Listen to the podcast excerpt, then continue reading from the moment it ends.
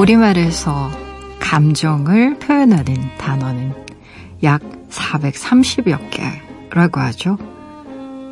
그중 사람들이 감정의 최고로 꼽는 단어는 뭘까요? 서울대 심리학과 연구팀의 발표에 따르면요, 홀가분하다라는 말을 선택한 사람이 가장 많았다고 하네요. 그 다음은 행복하다, 사랑스럽다, 기쁘다 순이었다고 합니다.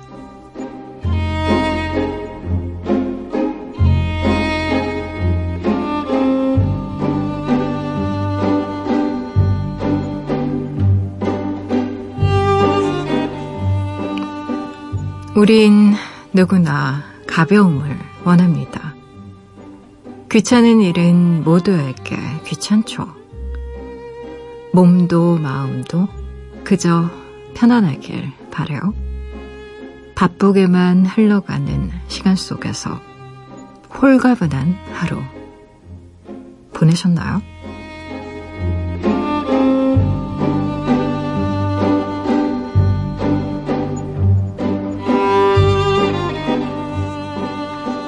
하루하루일 당신만을 위하는 시간, 여기는 라디오 디톡스 배경옥입니다.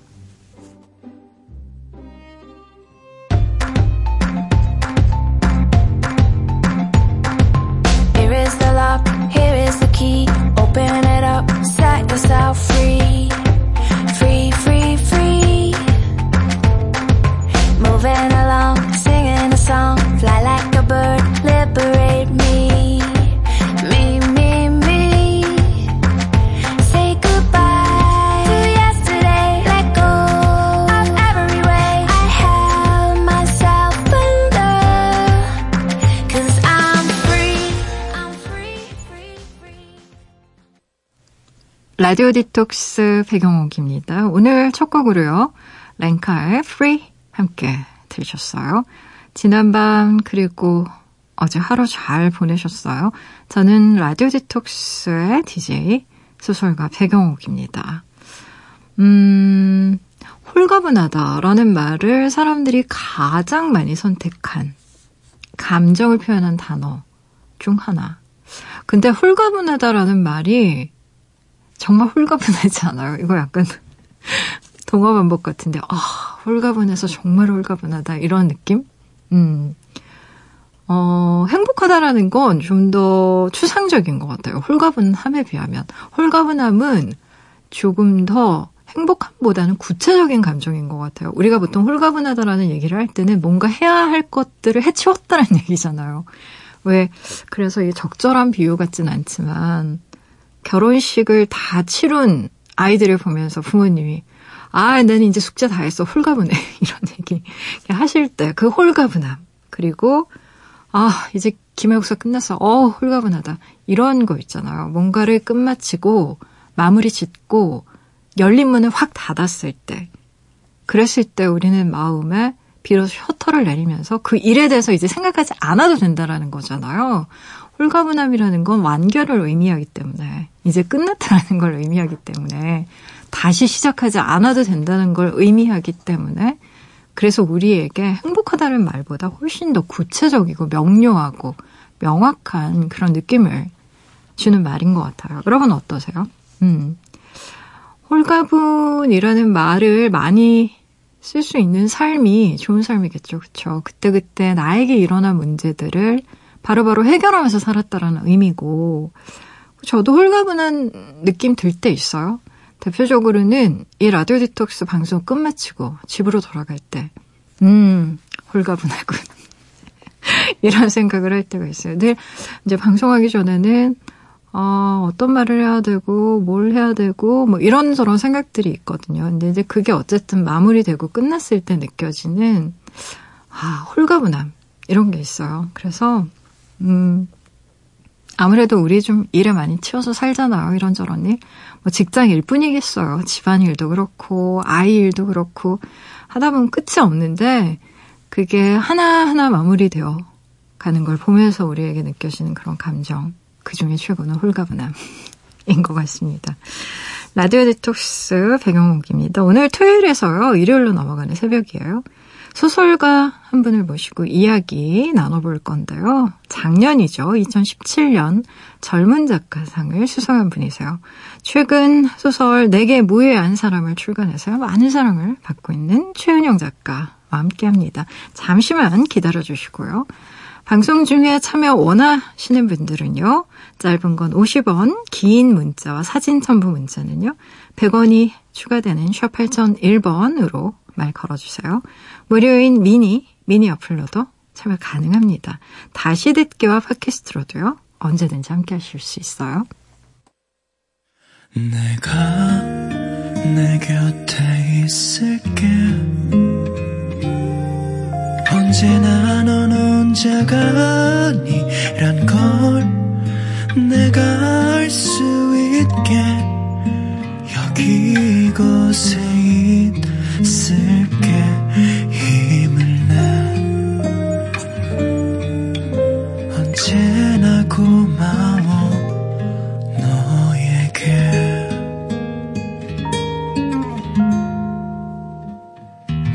라디오 디톡스 백영욱입니다.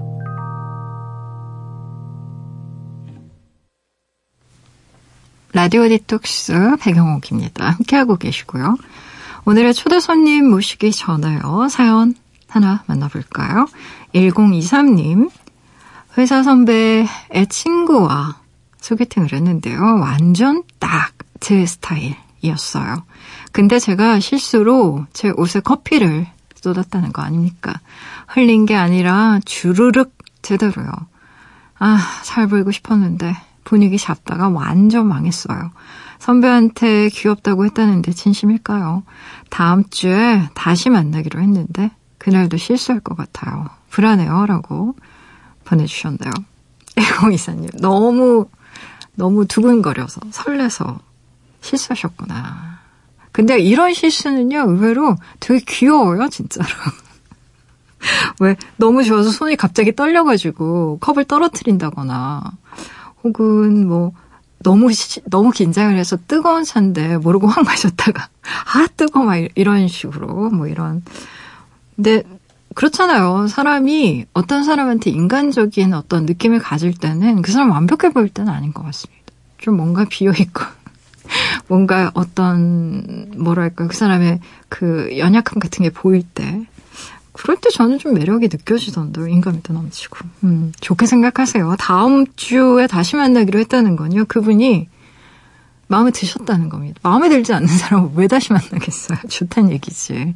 잘 되실 거예요. 너무 불안해하지 마시고요. 노래 들어볼게요. 0254님의 신청곡이네요. 정인의 노래 골라봤어요. 장마.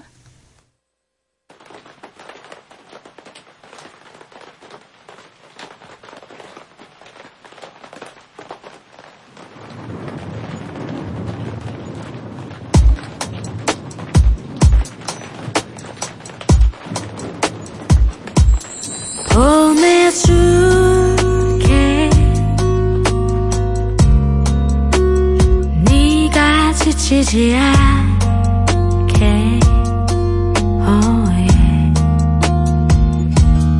보내줄게.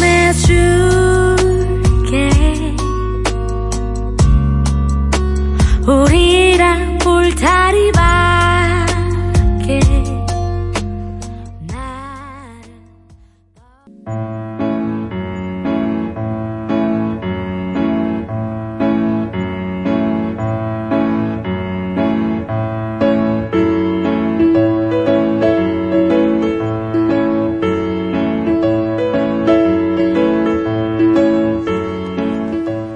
글을 쓸 때 가장 중요하게 여기는 것. 한 작가는 말합니다. 나 자신을 정직하게 바라보는 일이라고요. 거울 속에 나와 마주한 채 불편하게 글을 쓰고 싶다는 그녀의 시선 속엔 과연 어떤 이야기가 담겨 있을까요? 사람 책을 빌립니다. 휴먼 라이브러리 최은영 작가와 함께 할게요.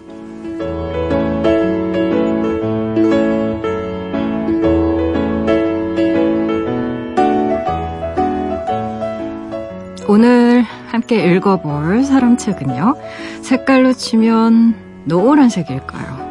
아니면 보라색, 검은색, 연두색일까요? 어떤 색일까요? 인사 먼저 나눠볼게요. 최은영 작가님 어서 오세요. 안녕하세요. 요즘에는 어떤 인사도 사실 좀 불필요한 것 같아요. 어떻게 지내세요, 이 더위에?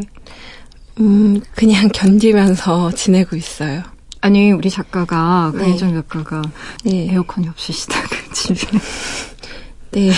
와, 원래 에어컨 바람 싫어하세요, 작가님은? 아니요, 전 좋아하는데 건물이 노후한 건물이어서 실외기 설치를 금지해서 네, 그래서 아무도 에어컨을 달 수가 없는 그런 건물이에요. 근데 여름이라는 계절이, 물론 이렇게까지 덥진 않은데 여름 좋아하세요? 네, 저는 여름 좋아해요. 겨울은 싫어하세요? 네, 겨울은 너무 힘들어가지고. 그러니까 네. 추운 것보다는 더운 게 훨씬 견디기가 쉬운. 네. 소음인인가 보다. 네, 맞아요. 저 소음인이에요. 저도 그래요. 앞에서 흥미로운 이야기를 문을 열었어요. 작가님이 한 인터뷰에서 이런 이야기 직접 하셨더라고요. 내가 글을 쓸 때 가장 중요하게 생각하는 건 나 자신을 정직하게 바라보는 것이다. 나의 추한 몰골을 거울로 바라보며 불편하게 글을 쓰는 사람이 되고 싶다. 라고 얘기하셨는데 네. 불편하게 글을 쓰고 싶다라는 말을 했을 때 그 나의 마음이 있었을 것 같아요. 나의 마음의 상태? 네. 뭔가 자기가 작가들이 잘 안다고 생각하고 뭔가 다른 사람을 가르칠 수 있다고 생각하면 글을 좀 쉽게 쓰게 되는 것 같아요. 그래서 그렇게 되면은 안 좋은 글이 되는 경우가 좀 있는 것 같아서 저는 계속 내가 안다고 생각하지 말아야지. 그리고 계속 제가 저 자신도 확신이 있잖아요. 그런 확신에 대해서 계속 생각해 봐야지. 그리고 근데 그렇게 생각하는 게 불편한 일이니까 힘들고 그래서 그런 의미에서 그렇게 썼어요. 근데 사실 그런 생각을 하는 독자들이 특히 많을 것 같아요. 어쨌든 작가의 소설이라는 건 하나의 완결된 세계고 어쨌든 닫혀있는 거잖아요. 그 엔딩이 오픈이 되어 있다고 해도 작가가 만든 하나의 완결된 세계인데 그 완결된 세계 안에서는 사실 뭐라고 해도 굉장한 지혜도 담겨 있고 그 안에 작가의 생각도 담겨 있고 해서 작가는 굉장히 어쩐지 뭔가 조금 더 지혜롭게 살 것 같다는 약간의 환상을 가진 분들 많은 것 같아요. 뭐 특히 연애 소설을 쓰면 그 연애에 관련된 정답을 알고 있는 사람처럼 생각하는 경우도 있고 뭐 이를테면 물론 좀 약간 다른 부분이긴 하지만 실제로 그 스웨덴의 어떤 작가분이었지? 그분 이제 범죄 스릴러 많이 쓰시는 분인데 이제 경찰분들이 심지어 이렇게 자문을 구하는 경우도 있다고 할 정도로 어쨌든 작가의 글과 그 작가를 좀 동일시하는 경향이 있어서 이제 두 번째 책이 나오신 거잖아요. 네네. 독자들 질문 중에 뭐가 제일 부담스러우세요? 그냥 인생 어떻게 살아야 되냐 막 이런 거 질문하시는 분들 다들 비슷하구나 계셔서 전 정말 모르거든요. 그래서 드릴 말씀이 없고 또 되게 진부한 답밖에 할 수가 없는 그런 상태에서 되게 죄송함을 느끼게 돼요. 쇼코의 미소가 사실 굉장히 주목을 많이 받았어요. 네. 그래서 두 번째 책을 냈을 때 굉장히 많이 짓눌려 있었을 것 같아요. 네, 맞아요. 뭐 그걸 소포머 징커스라고도 하지만 대개는 두 번째 책이 그 자신의 부담감을 이겨내느냐 이겨내지 못하느냐의 사실 싸움이어서 작가가 나와의 싸움이 사실 제일 힘들잖아요. 네. 근데 그래도 정말 씩씩하게 이렇게 걸어 나왔어요. 전 되게 좋더라고요. 그래서 감사합니다. 이게 너무 무섭기 때문에 너무 무섭고 막 부정적인 상상을 많이 하게 되고 또 스스로에게 기대도 되게 많이 하면서 그만큼 실망도 많이 하게 되고 그런 상황들의 연속이었던 것 같아요. 근데 어찌됐든 피할 수는 없으니까 앞으로 계속 할 거니까 그래서 두 번째 책을 냈죠. 근데 뭐 스스로 이렇게 좀 뭐라고 해야 되나요? 가는 방법 같은 게 있어요. 뭐 어떤 작가분은 문학상 하나 큰 걸 받고 나서 너무 짓눌려서 산티아고 800km를 걸었는데 이제 일어나면 뭐 생각하는 게 자기가 생각하고 있는 것이 아 오늘은 몇 킬로를 걷고 점심으로 뭘 먹을까 이 고민밖에 안 하고 있는 자신을 보면서 너무 개운했다는 거예요. 머리가. 네. 그러니까 몸이 너무 힘드니까 극단적으로 힘든 몸 안에서 발화하는 생각들이 이제 과거의 고민들이 아니라 네.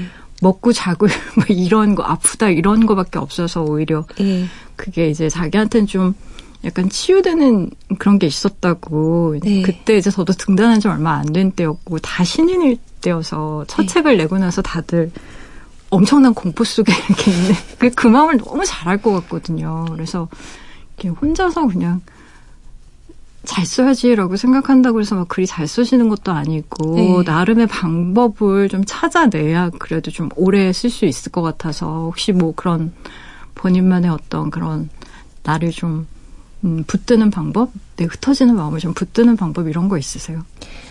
저는 지금 심리 상담을 받고 있어요. 일주일에 한 번씩. 그래서 한 6개월 이상 해서 네.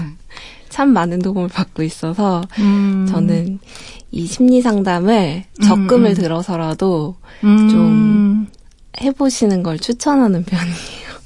본인한테 어떤 식의 도움이 되신 거예요, 작가님? 작가들은 대부분 혼자서 있는 시간이 많잖아요. 맞아요. 그러다 보면 생각이 굉장히 커지고 그걸 또 친구들을 만나서 얘기하기도 좀 어렵고 민폐잖아요. 그러니까 그런 부분들이 굉장히 많은데 상담을 받으러 가면 그래도 말할 수 있으니까 좀 해소가 되고 또 자기 상황을 객관적으로 볼 수 있는 기회가 생기는 것 같아요. 네, 그래서. 그래요, 여러분. 이렇게 두 번째 책을 내는 일이 원래 진짜로 공포스러운 일이에요. 저도 그게 너무 공포스러운 경험이었기 때문에 이제 왠지 작가님 마음을 알 것 같아서 어떠세요? 글에 대한 반응을 보시는 편이세요? 네, 저는 다 읽어보고 항상 체크하는 편이에요. 네, 제가 호기심이 너무 많아서 그걸 억누르지 못하는구나. 네, 억누르지 못해요. 네. 근데 상처는 받잖아요. 좋은 댓글을 봐도 좋지 않은 댓글을 봐도 어쨌든. 네. 상처를 받죠. 그리고 원래 기쁨보다 슬픔이 10배, 100배는 더 커서 네. 그 사람은 원래 그래서 손실 깊이라는 말이 네. 경제학 용어로 있는데 작가들이 사실 손실 깊이적인 성향이 더 강한 사람들인 것 같아요. 왜냐하면 그래서 뭔가 이렇게 큰 상을 받으면 기쁨은 정말 잠시고 짓눌리거나 우울하거나 막 심지어 울거나 저는 이런 작가들 굉장히 많이 봤고 내 주변 작가들만 그런가? 근데 대개는 그렇거든요. 그래서 댓글 아예 안 본다는 분들도 있고 댓글을 열심히 찾아서 보면서 하나하나 다 그걸 가슴에 새기는 분들 그러니까 후자인 거잖아요. 네. 멈출 수가 없어요. 상처를 받는데도 그걸 자제를 할 수가 없어요. 저는 너무 좀. 궁금해서. 네. 책이 나오기 전에는 그런 걸 하는 작가들이 있다는 얘기를 듣고 왜 하지? 뭐 이해가 안 갔었는데 그거였는데 한번 시작하니까 점점 중독돼가지고 빠져나오지를 못하고. 그게 본인의 글에 대한 어떤 애정에서 나오는 거 아니에요? 내 글에 대한 정말 최소한의 아주 작은 부스러기 같은 반응이라도 나는 다 알고 싶어 막 이런. 네, 호기심 때문에.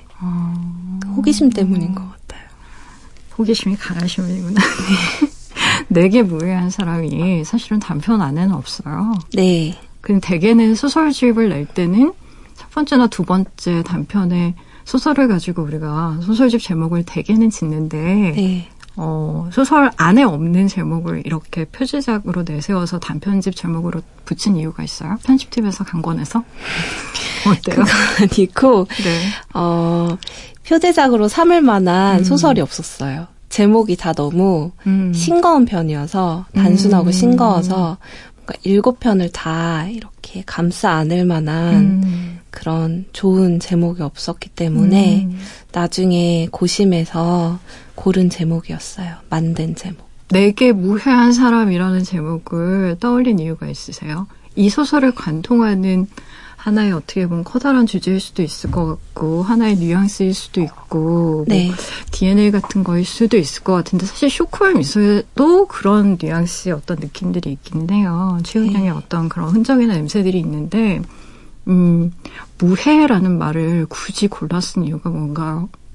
그 제목이 안에 들어있는 단편소설 고백의 한 부분인데 네. 그게 이제 화자가 어떤 친구에 대해서 너는 내게 무해한 사람이구나 라고 생각하는 부분에서 따왔어요. 근데 그게 사실은 그 친구를 제대로 이해하거나 알아보려고 하지 않는 되게 게으른 마음이라고 저는 생각을 했고 근데 그게 어쩔 수 없는 사람들이 가지고 있는 한계잖아요. 그래서 그런 인물들이 상대방에 대해서 계속 오해를 하고 상처를 주고 싶지 않았음에도 불구하고 그런 오해들 때문에 상처를 준 인물들이 거의 대부분의 소설에 다 나와 있어요. 이 책 안에 있는 소설들에. 그래서 다시 제목을 골라보면서 어쩌면 이 부분이 7편의 소설을 조금 이야기해 줄 수 있지 않을까라는 생각에 7편을 쓰는데 걸린 시간이 그러면 한 2년 정도이신 거예요? 네네. 그러면 매 분기별로 한 편씩 쓰신 거나요? 사실 2년 동안 11편 썼어요. 그런데 정말 온갖 문예지에서 우리 최은영 님에게만 지금 청탁을 하고 계실 겁니다. 11편을 썼다는 거. 11편을 썼는데 두 편은 좀 실기가 좀 애매해서 싫지 않았고 두 편은 묻고 나서 쓴 작품들이어서 이제 아마 다음 소설집에 묶일 작품들일 것 같아요. 아, 근데 이 문단에 쏟아지는 이 관심과 뭐라고 할까요? 뭔가 나타났어. 대형 신이 나타났고, 뭔가 기대해 볼 만한, 그래서 제2의 김애란, 이런 얘기도 나오고, 뭔가 그런 기대가 저는 좋기만 할 것 같진 않거든요. 네. 표정이 정말 부담스럽게 느껴지고 어쩔 줄 모르는 것 같은 표정이 지금 방금 지나갔는데 제가 자기 확신이 없어요. 기본적으로. 근데 자기 확신이 있는 작가를 전 본 적이 없어요. 그리고 자기 확신이 있는 사람들은요. 소설을 쓸 수가 없어요. 자기 확신이 없기 때문에 소설을 쓰는 거예요. 소설이라는 장르 자체의 특성인 것 같아요. 그리고 자기 확신 그리고 어떤 정의에 대한 분명한 어떤 뭐라고 해야 되죠? 자기만의 철학 이런 게 없어요 소설가들은. 왜냐하면 근본적으로 의심하는 직업이고 뭔가 계속 캐묻는 직업이어서 그런 걸 가지는 순간 뭔가 자기 프레임 같은 게 생겨서 근데 그런 거에 대한 강박도 있고 그래서 굉장히 불안정한 형태의 사람들이라는 생각이 저는 많이 들거든요. 네네. 그래서 맞는 것 같아요. 네. 그래서 직업의 특성상 확신을 갖지면서 뭔가를 하기는 힘든데 그 어떤 직업보다도 확신에 찬 어조로 사람들이 뭔가를 되게 많이 물어보는 직업이라서 그게 되게 곤란할 때가 있고 그래서 자기 작품과 자기 삶이라는 게 괴리되어 있는 작가분들도 꽤 많은 것 같고 제가 보기에 물론 좀 작가분들마다 약간씩 다 다르긴 하겠지만 어떠세요? 내 삶의 많은 부분들이 작품에 반영되는 편이세요? 아니면 그걸 일부러 되게 경계하면서 쓰시는 편이세요? 혹시라도 내가 내 삶의 경험의 일부를 자꾸 투여해서 이걸 너무 사소설처럼 쓰는 게 아닌가라는 경계가 막 이렇게 생기는 분이세요? 아니면 그냥 아낌없이 막 굉장히 다른 것 같아요. 그거는 옳고 그름의 문제는 아닌 것 같고 작가의 스타일의 문제인 것 같은데 작가님 같은 경우는 어떠세요? 저는 많이 저 자신을 갈아넘는 편이에요.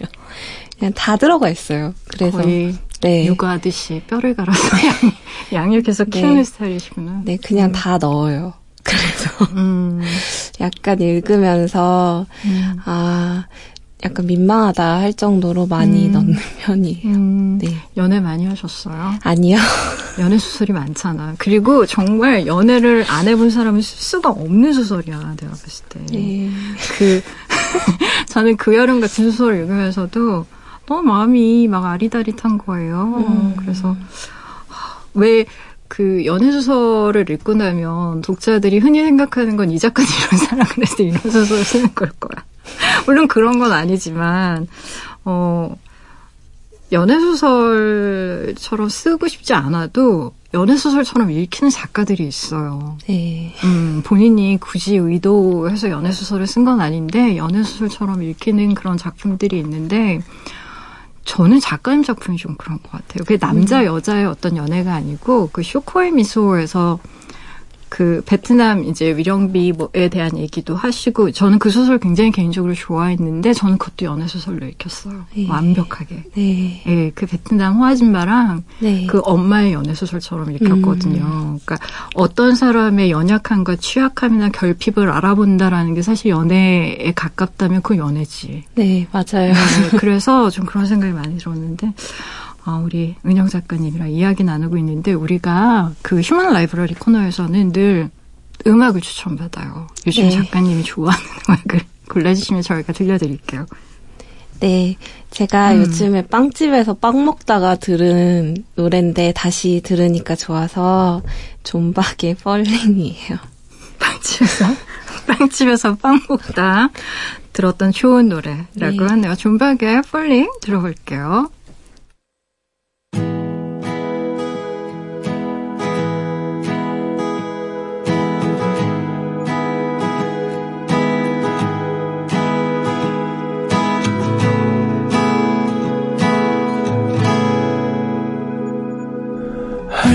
번지는 머릿속에다 그대를 새겨놓고 저 멀리 날아가 모든 게 보이는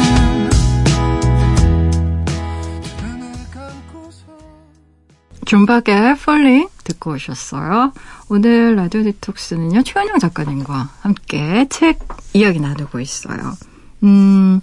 쉬지 않고 뭔가를 쓴다는 게 쉬운 일이 아니잖아요. 2년 동안 무려 11편이나 썼는데, 글만 썼다는 얘기예요. 거의. 네. 네, 다른 일도 하긴 했는데, 글을 매일 썼어요.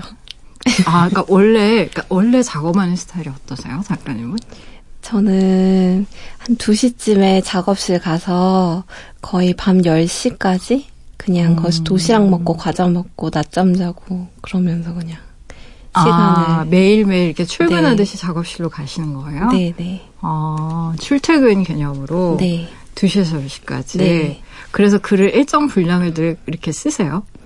쓸 때도 있고 못 쓸 때도 있고 그래요. 쓸 때도 있고 못 쓸 때도 있지만 어쨌든 매일매일 출근하듯이. 네. 근데 확실히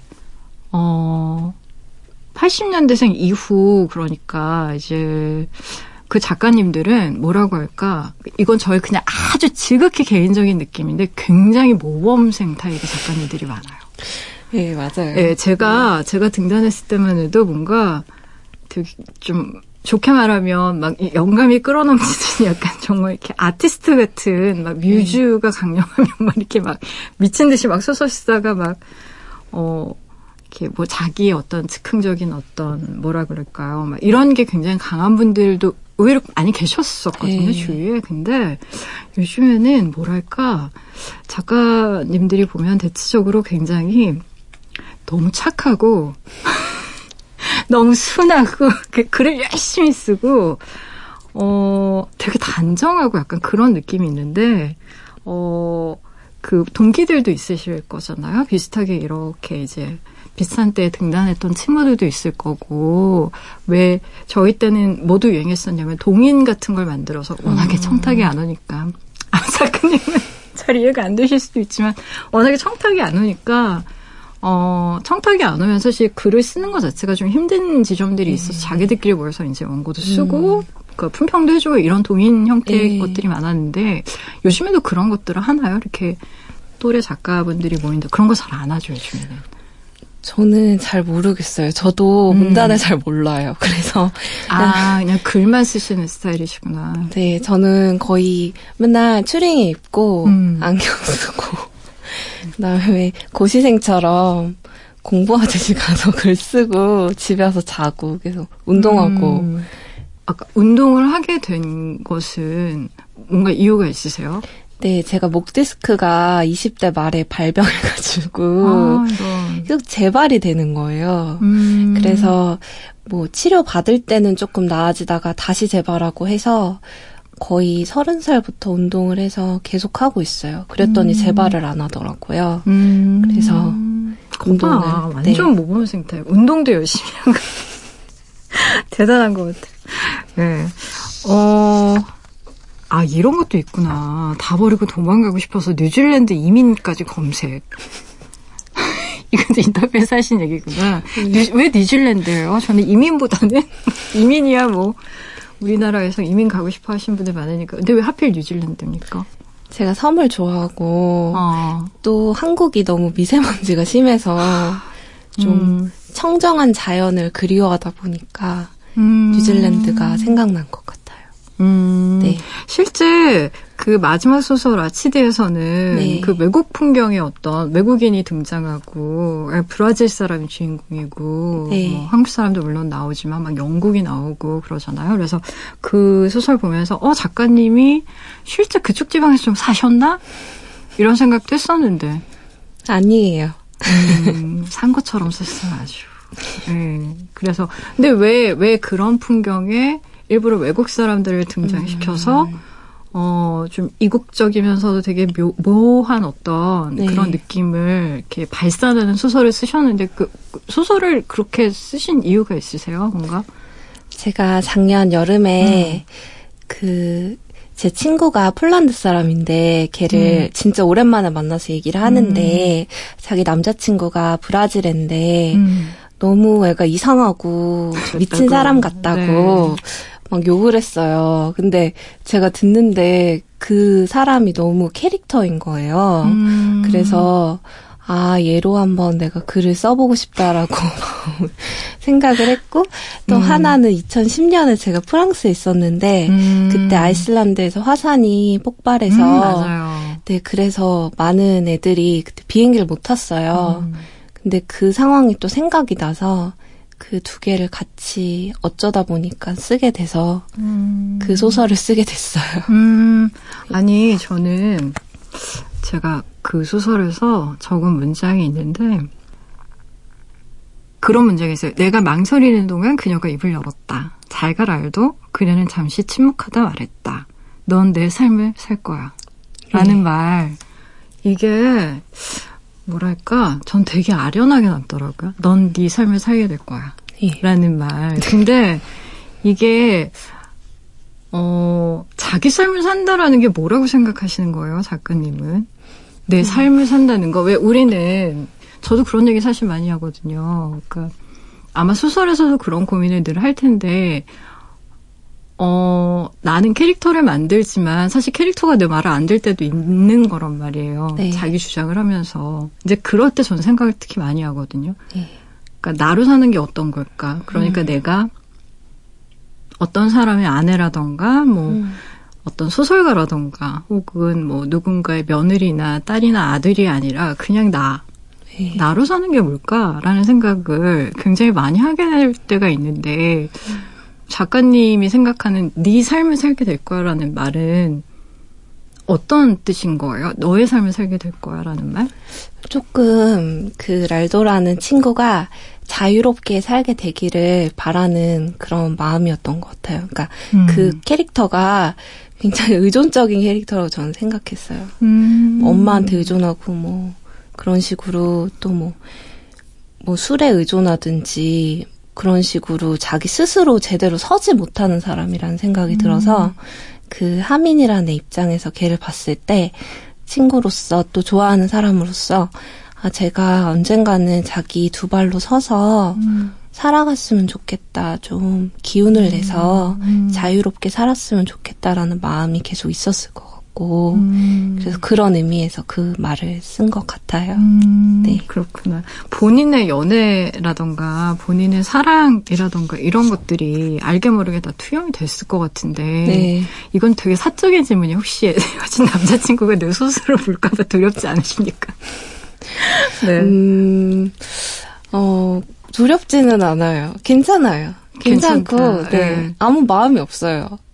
아, 헤어지고 났는데 이제 아무 마음이 없기 때문에 글로 써도 이제 감정은 없다. 뭐 이런 거예요. 네. 어떤 감정도 없어요. 그래서 보든 말든 관계가 없어요. 네. 재밌다.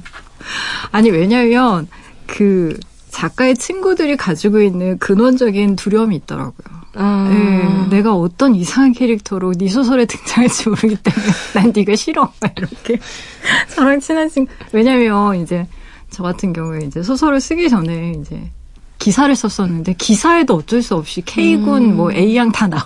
제 주변인들이. 그러니까 아주 그냥 넌더리를 내면서 내가 네 기사에 나오는 것까지 모자란지 소설에도 등장해야겠니 막 이러면서 이런 얘기 많이 들어서. 근데 물론 그걸 검열하면 소설을 쓰진 못하겠지만 보통 사랑이 끝나면 그냥 그걸로 딱 끝나는 스타일이세요? 작가님은? 네. 저는 그런 것 같아요. 왜냐하면 그냥 미련이 없어요. 왜냐하면 저는 간이고 쓸개고 다 빼주기 때문에 미련도 없고 그냥 괜찮아요. 네. 그 끝내기까지 과정이 힘든 거지 일단 끝나고 나면 괜찮은 거예요? 네. 괜찮은 것 같아요. 저는. 네. 역시 사람마다 좀씩 다른 것 같아요.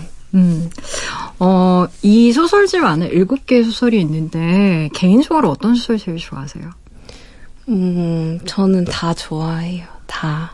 그냥 잘 써서 좋아한다는 게 아니고 저랑 그 시간을 함께 보낸 자식들이니까 그런 의미에서 사랑스럽고 좋고 한데 언제나 가장 마음에 가까이 있는 작품은 가장 최근에 쓴 작품이어서 이 소설집 안에서는 아치디에서 가장 최근작이어서 아마도 그런 의미에서 걔가 가장 가까이 다가오는 그런 느낌이 있어요. 본인이 작품집 내고 나면 자기 작품 또 읽어보시는 편이세요?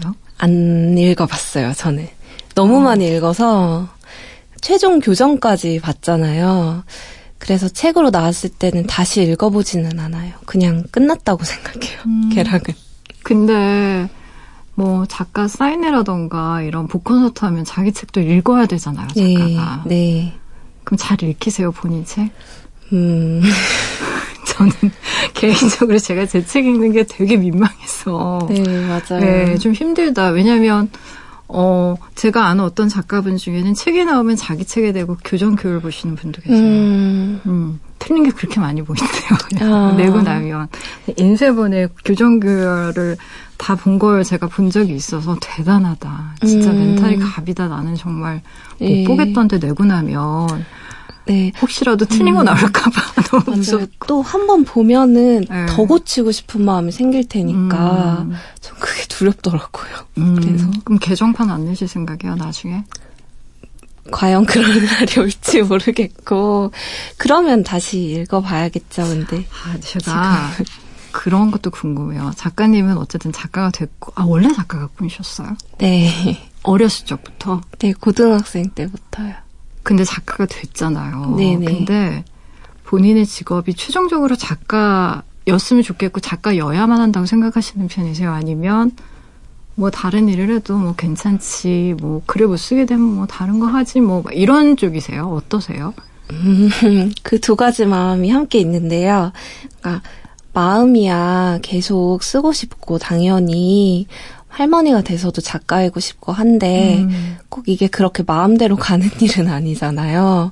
나중에 제가 정말 쓰고 싶은데도 안 될 수도 있으니까 그냥 마음으로 나중에 글을 못 쓰게 되고 다른 일을 하게 되더라도 너무 상심하지 말자라고 생각은 하는데 욕심은 계속 쓰고 싶어요. 욕심은. 네. 그래요. 지금 최은영 작가님과 얘기를 하고 있는데 이제 또 3번째 책도 나와야 되고 단편을 주로 쓰셔서 장편에 대한 계획은 없으세요?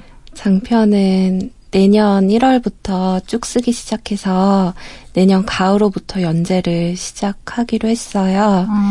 근데 써본 적이 없어서 어떨진 모르겠고 그래도 써보려고요. 내년 1월부터 계획하신 거예요? 네. 1월부터 쭉 준비해서 첫 번째 마감이 7월 20일이니까 그때까지 어느 정도 써놓고 언제나 마음은 그렇잖아요.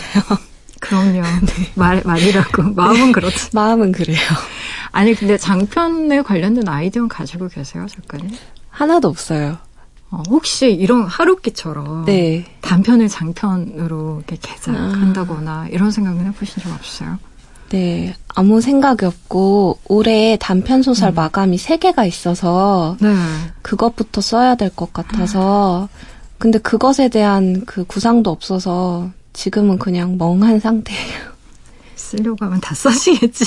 그냥 그런 생각을 일단 편하게 하세요. 이제 노래 2번째 노래 들어봐야 되는데 우리 어떤 노래 들어볼까요? 네. 하펠트의 나란 책이라는 노래입니다. 소설가라는 책이라는 제목이 죄송해요. 이게 진부한 얘기였네. 핫필트의 노래 들어볼게요. 나란색. 펼쳐 보여주고 싶어 꾹꾹 잡아 숨겨놓은 마음이 자꾸 튀어나오려고 해. 왜 이렇게 바보가 되는 거야. 네 앞에서는 그게 아니라 그러니까 좋아해. 그게 다야. 그렇지만 알아낸 보기보다 복잡해서 읽어주면 좋을 텐데. 모든 페이지를 다 펼쳐서 감춰 놓았던 상자를 열어서. 하필트의 나란 책 듣고 오셨어요. 아, 오늘 최은영 작가님과 이야기하고 있어요. 작가님 소설 안에 10대랑 20대 이야기가 많아서 사실 10대와 20대한테 하고 싶은 말도 많을 것 같아요. 근데 본인의 나이는 뭐 굳이 나이를 밝히자는 게 아니고 워낙에 네. 동안이시지만 30대인데 네, 10대, 네. 20대 얘기를 많이 하는 이유가 있어요, 작가님? 아마 무의식적으로 그 시기를 제가 이렇게 지나오면서 너무 많이 참고 해야 될 말을 못하고 좀 많이 이렇게 눌렀다고 해야 되나? 누르는 부분이 감정에 대해서 많이 있어서 그대로 남아있는 거예요. 그래서 그걸 약간 풀어보려고 글로 그렇게 글을 썼던 것 같아요. 이게 어떻게 보면 본인의 트라우마를 약간 들여다보는 일일 수도 있겠네요, 그러면? 네네, 그런 것 같아요. 근데 소설로 쓰고 나니까 어때요, 마음이? 그러면 약간 해소가 되는 부분도 있어요, 실제로. 좀 제 스스로 약간 위로를 받기도 하고 이상한 말이지만 그런 게 있더라고요. 그리고 그걸 제가 써야겠다고 생각한 게 아닌데 그냥 그렇게 써지니까 그것도 좀 신기한 것 같아요. 그때 10대, 20대 최은영과 지금 이제 네. 30대가 된 최은영은 같은 사람이에요? 다른 사람이에요? 본인이 많이 바뀐 것 같아요? 그냥 제가 가지고 태어난 성향이나 그런 성격은 똑같은 것 같아요. 똑같아요. 똑같은데 어떤 상황에 대처할 때 그런 능력이라든지 그냥 어떤 감정을 대하는 방법이라든지 하는 것들을 조금씩 키워왔을 뿐. 키워왔을 뿐. 네. 사실 라디오 디톡스 같은 경우에는 이렇게 취업 준비생분들이나 아니면 네. 늦게까지 일하는 분들이 주요 성취자층 분들이셔서 연애에 실패했다거나 새벽 2시에 잠 못 들고 이렇게 네. 라디오 듣는 분들 뭐 굉장히 다양한 그런 청취자분들이 있지만 저희 그 디톡스라고 사연 코너에는 사실 20대 분들, 20, 30대 분들 굉장히 많이 보내세요. 10대도 많이 보내시는데 네. 어떠세요? 그런 분들한테 혹시 그 10대, 20대 나의 상처를 드러내는 소설들도 많이 썼고 그리고 네. 어떻게 보면 작가님 소설 참 착해요. 순하고. 그래서 읽고 나면 아 따뜻하다. 이렇게 좀 따뜻한 차 한 잔 마신 것 같은 기분이 있거든요. 그래서 해줄 수 있는 말이 있을 것 같아요. 요즘처럼 더운 날 따뜻한 말 한마디. 정말 이렇게 말로 하는 게 어려운 것 같은데 그리고 말로 해버리면 너무 진부해져 버리잖아요. 그래서 좀 어렵긴 한데 제가 만약에 돌아가서 그때 저한테 이야기를 해준다면 좀 자기 자신한테 좀 관대해졌으면 좋겠다라는 얘기를 가장 해주고 싶어요. 그러니까 제가 뭔가를 잘하고 뭔가를 이루고 좀 어떤 것을 해서가 아니고 그냥 저 자신인 것만으로도 충분히 존중받고 사랑받을 수 있는 사람이었는데 그거를 못해준 게 좀 미안하더라고요, 저한테. 그래서 그렇게 막 엄격할 필요 없는데 본인한테 조금 다른 사람 보듯이 그냥 관대하게 좀 대해줄 필요가 있지 않을까라는 생각이 들어요. 내가 나한테 너무 못한 것 같아요. 네.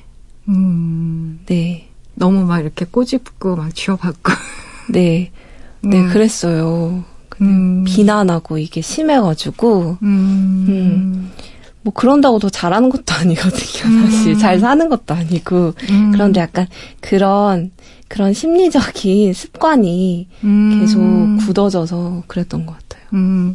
그래요. 작가님 얘기 되게 중요한 것 같아요. 이제 마지막 질문인데, 작가님 이제 앞으로 계속 소설을 오랫동안 쓰실 건데. 네. 어떻게 보면 궁극적으로 결국 물어보게 되는 질문인 것 같아요. 어떤 소설 쓰고 싶은지. 좋은 소설 쓰고 싶어요. 좋은 소설. 진짜 좋은 소설. 정말 좋은 소설이어서 이것을 읽었을 때 이게 픽션이 아닌 것처럼 느껴지는 정말 그 인물들이 살아있는 사람처럼 느껴지고 그 인물들이 가지고 있는 마음이 나랑 별로 다르지 않아서 좀 잘 섞이는 그런 소설을 항상 쓰고 싶어요, 저는. 네. 인물들의 마음이 정말 소설 속에나 있을 것 같은 그런 좀 독특하고 막 괴괴하고 이런 게 아니라 뭔가 내 주변에 있을 것 같고 내가 아는 사람 같고 그런 거 쓰고 싶어요. 나같기도 하고 이런 소설 읽고 나면 그러니까 작가님 생각하는 좋은 소설이라는 게 궁극적으로 지향하는 거는 그런 거인 거예요. 사람들이 이렇게 다가가는 거. 네, 그래서 책을 읽을 때 조금 나 혼자인 거 아닌 것 같은 그런 느낌 있잖아요. 저는 독서하면서 그런 걸 많이 느꼈고 그게 좋았기 때문에 그냥 나 혼자 읽고 있긴 하지만 그래도 내가 혼자는 아닌 것 같다라는 느낌을 주는 그런 소설을 써보고 싶어요. 작가님 앞으로 따뜻한 소설 많이 쓰시겠네요. 아, 오늘 나와주셔서 정말 감사하고요. 아, 이제 벌써 마쳐야 될 시간이에요. 아쉽네요. 오늘 어떠셨어요?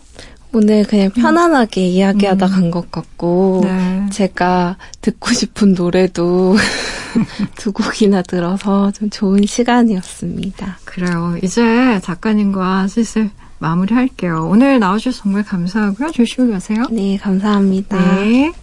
저도 이제 인사 드릴게요. 지금까지 라디오 디톡스 백영옥이었습니다.